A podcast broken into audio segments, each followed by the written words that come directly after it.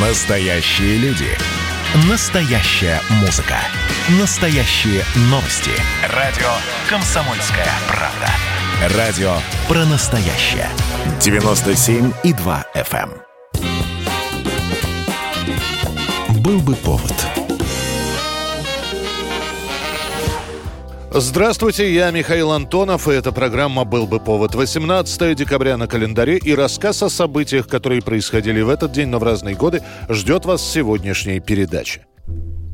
1892 год, 18 декабря, состоялась премьера балета «Щелкунчик» Петра Ильича Чайковского – а началось все с того, что Петр Ильич получает заказ от дирекции императорских театров на одноактную оперу и двухактный балет для постановки в один вечер.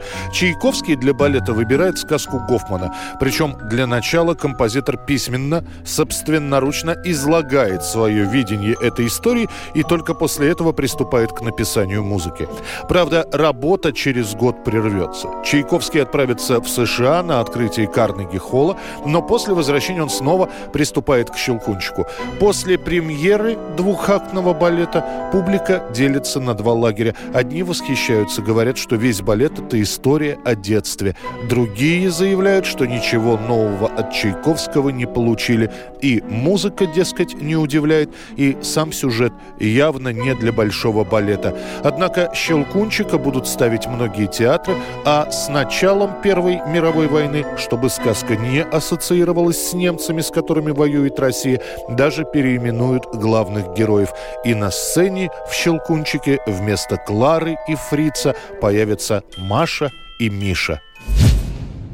1940 год, 18 декабря, утверждается план «Барбаросса», план нападения нацистской Германии на СССР. Название в честь Фридриха Барбаросса, императора XII века, который прославился своими завоевательными походами. Гитлер любит символизм и надеется, что война с Советским Союзом будет молниеносной и окончить ее удастся до наступления холодов. После этой решающей операции группа армий «Центр» должна приступить к преследованию разбитых русских войск в направлении Москвы.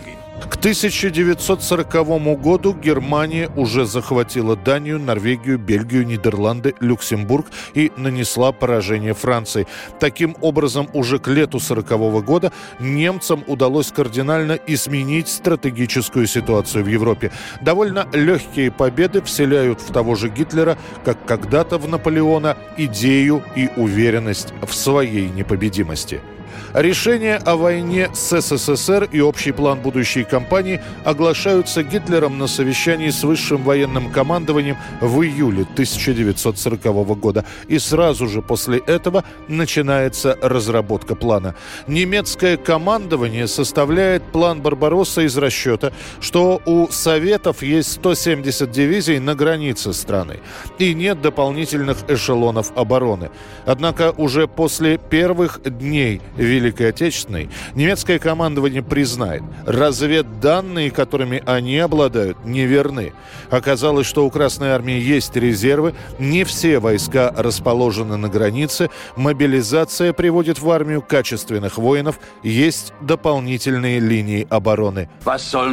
Что делать дальше? Должны ли армии окопаться, начать готовить зимние позиции и ожидать весны?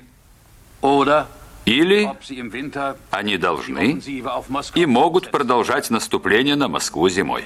Всю прелесть этих сюрпризов от Сталина немецкие солдаты и офицеры поймут под Смоленском и Киевом. 1976 год, 18 декабря, выходит указ о награждении генерального секретаря Центрального комитета Коммунистической партии Советского Союза Леонида Ильича Брежнева почетным оружием с золотым изображением герба СССР.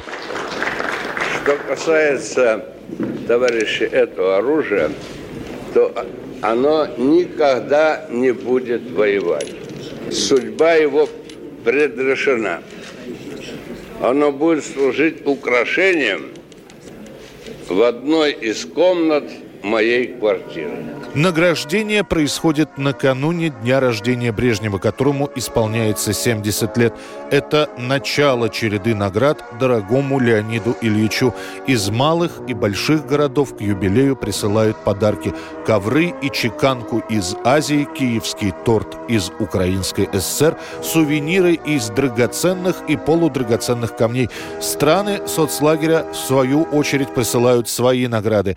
За неделю со дня рождения Брежнев будет награжден орденами Болгарии, генсек получит звезду героя, Венгрии, Брежневу вручают орден звезды с бриллиантами, ГДР, там тоже присуждают звезду героя. Также Леонид Ильич Брежнев получает орден Индонезии, орден государственного флага КНДР, кубинский орден Плая Хирон, орден Сухебатора из Монголии и Большой крест Возрождения из Польши. 2011 год, 18 декабря. Северная Корея погружена в траур. В возрасте 70 лет умирает руководитель страны Ким Чен Ир.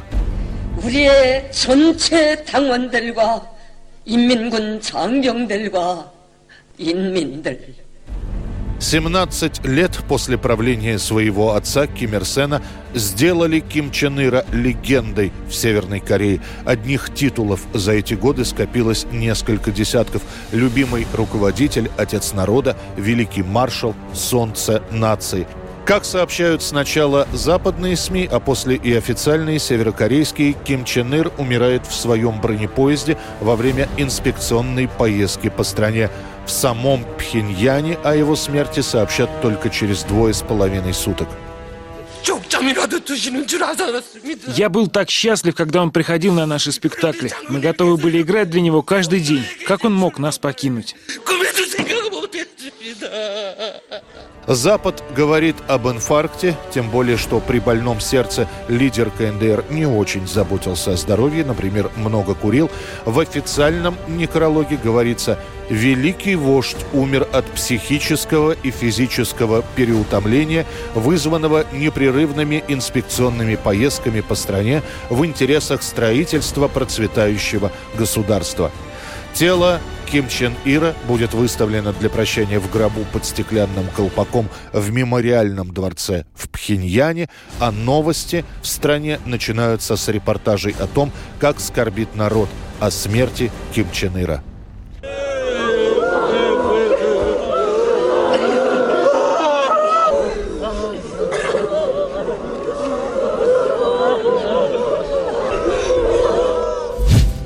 Это была программа «Был бы повод» и рассказ о событиях, которые происходили в этот день, но в разные годы. Очередной выпуск завтра. В студии был Михаил Антонов. До встречи.